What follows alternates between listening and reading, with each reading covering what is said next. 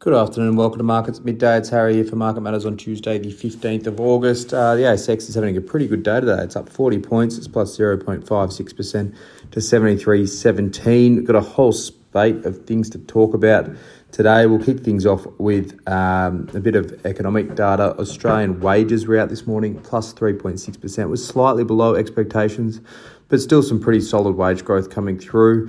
Pros and cons to that, though. So obviously wage inflation is inflation, and the RBA's got to tackle that, but slightly below expectations there. That still does mean there's a bit of a crunch on discretionary spending and the discretionary portion of household budgets out there as well. But overall, some okay numbers there. China, they were out with industrial production and retail sales. Both of them were soft this morning. They did cut rates, which was a bit of a shock, bit of a surprise there. So a bit of stimulation coming through in one respect over in China. Market's sort of calling for a little bit more in terms of hands-on approach, pumping some money into that economy there. That's probably the next leg higher for resource stocks if and when that does come. But for now, cut rates, trying to drive a bit of growth in China. In terms of sector performance today, healthcare is up 3.24%. Both CSL and Cochlear have reported earnings today, and both of them beat. So that's what's helping that sector higher. Tech is up 1.92% at the moment. The worst sectors, real estate, is down 0.46% and telco's down 0.14%. The hottest stocks today, Lake Resources, LKEs, are up 23.81%. Life 360 is a ticker, up 13.56%, and GUD Holdings, GUD's a ticker, up 10.96%. The weaker stocks, Seek, SEK, down 6.41%, Challenger, CGF, down 5.6%, and RGN, which is Region Group, RGN, down 3.21%.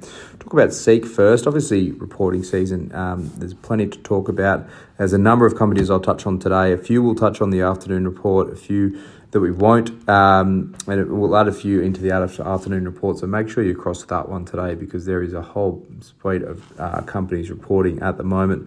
Seek, obviously the weakest performer on the ASX today. FY23 results are okay. Revenue, $1.23 billion, was in line. EBITDA of $546 million was a bit behind the $556 expected. MPAT, small beat, $255 million versus $251 expected. Australian revenue grew at 5% despite a 4% fall in ad volume. Really strong pricing helped offset, obviously, volume fall there.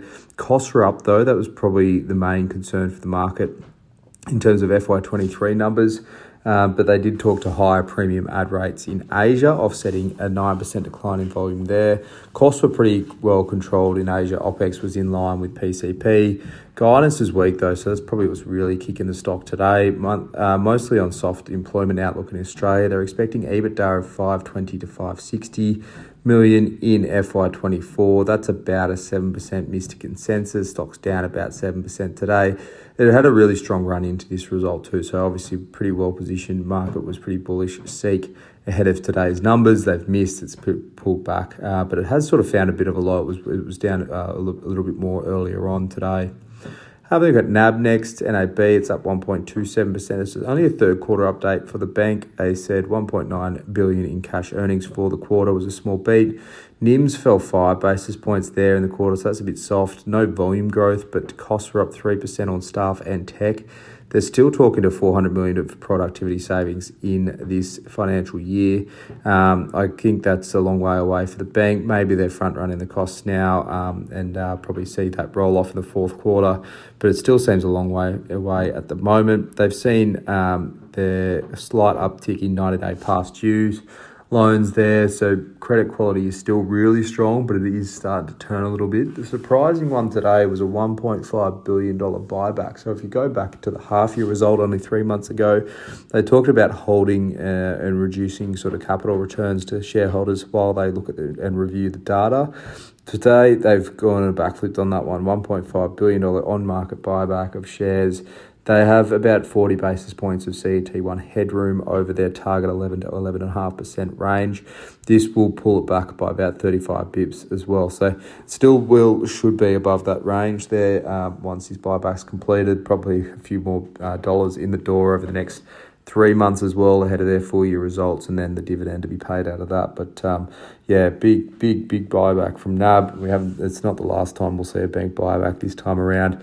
We have, as we saw in COVID, banks tend to raise money at lows and buy back at highs. So maybe this is a sign that this is the turning point of the banks. But once again, big money being returned to shareholders. I look at Temple and Webster next, TPW, it's down 4.94%. It's an e-commerce business, they're selling furniture online. Revenue was down 7%, but in line with expectations at $394 million. NPAT at $8.3 million was down 40% year on year, but a $3 million beat to consensus. Really strong second half performance, particularly around margins there. And a good FY23 set of numbers. Guidance and commentary was probably a bit of concern for the market, and hence why the stock struggled today. They said revenue to 13th of August was up 13% year on year, but marketing spend is picking up as well. So that's going to result in margins of 1 to 3%.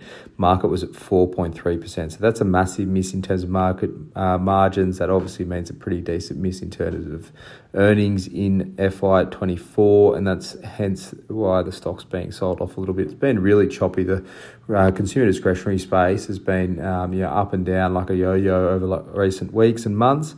TBW has been quite strong, and obviously just some slightly concerning commentary coming through, and that is what's really weighing on the stock.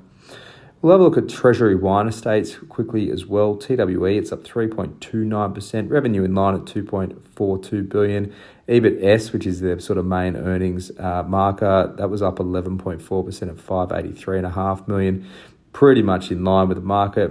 Largely, inline FY23 business has done really well to grow EBS despite the headwinds of China. So tariffs on wine heading into China out of Australia were slapped on TWE not that long ago. They've had to redivert and remanage their supply chain and their inventory chain out there. They said EBITS margin guidance was in line with expectations as well. So overall, pretty decent set of numbers. The stock has been really choppy of late and probably a little bit weaker into this result than we would have expected. It's a company we like, it's a space we want to own, and it's probably a free kick in there if that China tariff does get removed as well. So the stock's doing quite well today, up 3-odd%. Have a look at Asian markets now. Japan's Nikkei's up 0.87%. Hong Kong Hang Seng down about 0.5%. US futures are up. S&P up 0.1%. Nasdaq up 0.2%. We'll get retail sales out of the US tonight. We're expecting that to be up 0.3 to 0.4% over there. But for now, that's all for Markets at Midday. Hope you enjoy the rest of your Tuesday, and look out for the Market Matters report. It's going to be a big one on this afternoon, Tuesday afternoon here in markets, with reporting season going on and a bit of economic data more to talk about there. But for now, that's all for Markets at Midday today.